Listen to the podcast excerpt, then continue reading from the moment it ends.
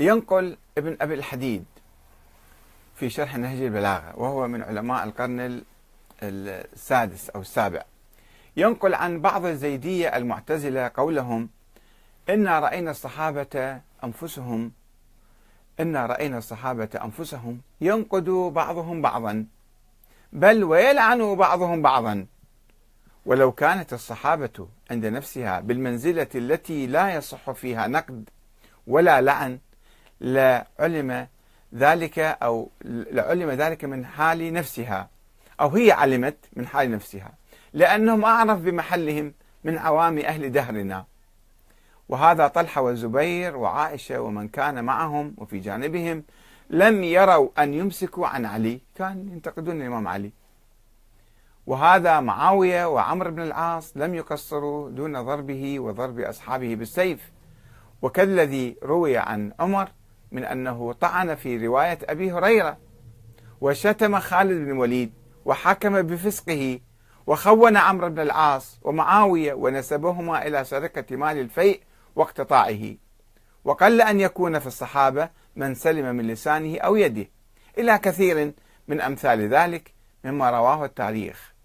وكان التابعون اللي إجوا بعد الصحابة يسلكون بالصحابة هذا المسلك.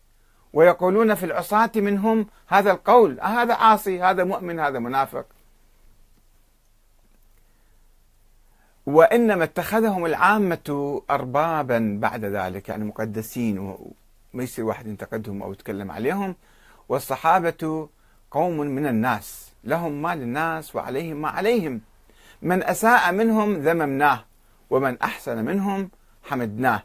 وليس لهم على غيرهم كبير فضل إلا بمشاهدة الرسول ومعاصرته لا غير بل ربما كانت ذنوبهم أفحش من ذنوب غيرهم لأنهم شاهدوا الأعلام والمعجزات فمعاصينا أخف لأننا أعذر فهم اللي شافوا النبي وجلسوا معاه ثم يخطئون فهم يعني مصيبتهم أكبر يعني تصير. إن الصحابة أنفسهم لم يكونوا يكفرون من يكفرهم.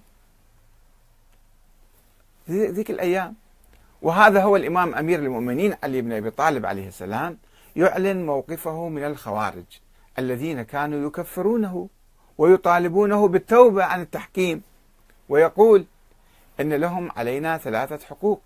ألا نمنعهم مساجد الله ولا نقطع عنهم الفيء ولا نبدأهم بقتال. وإذا كان قد اضطر لمحاربتهم بعد خروجهم عليه وقتلهم بعض أصحابه فإنه قد نهى عن قتالهم في المستقبل. وقال لا تقاتلوا الخوارج بعدي فإنه ليس من طلب الحق فأخطأ كمن طلب الباطل فأدركه. هذا في نهج البلاغة موجود كما تعرفون. وكان الإمام علي عليه السلام قد سئل من قبل عن أهل الجمل الذين جاءوا لحربه. أمشركونهم؟ قال من الشرك فروا. هؤلاء مسلمون. وفروا من الشرك. قيل أمنافقونهم؟